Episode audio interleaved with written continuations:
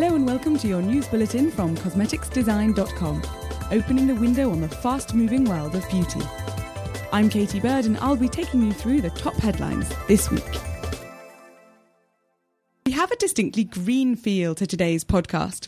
Arnold Schwarzenegger ushers in California's new green chemistry bill.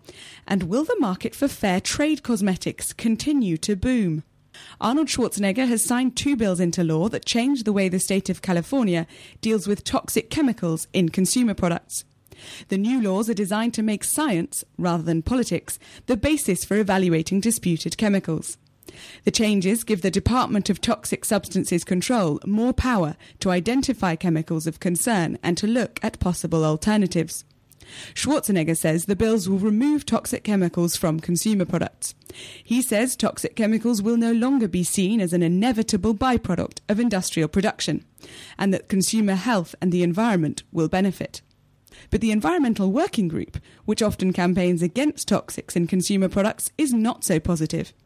It claims that the bills do not improve the status quo, that they are devoid of any tangible commitment to protect the health and the people of California. Continuing along these eco friendly lines, the trend for all things green continues apace. But are consumers putting their money where their mouth is? Shoppers are quick to say they make eco conscious purchases, but recent research indicates otherwise.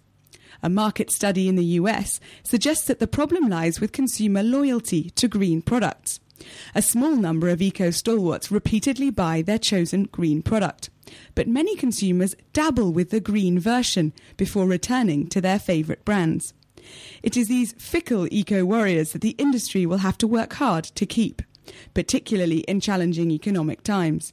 Green products are often more expensive than their counterparts, which may put off consumers when their wallets are increasingly under strain. Moving on to fair trade cosmetics, recent research indicates the market is booming. The global market for fair trade cosmetics products has grown 70 fold over the last decade. But will growth continue at the same pace?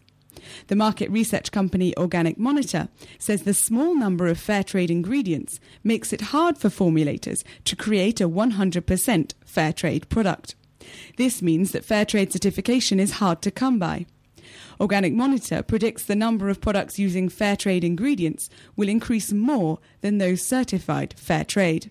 Well, that brings us to the end of this week's podcast. For more information on these and other stories, visit our websites cosmeticsdesign.com and cosmeticsdesigneurope.com.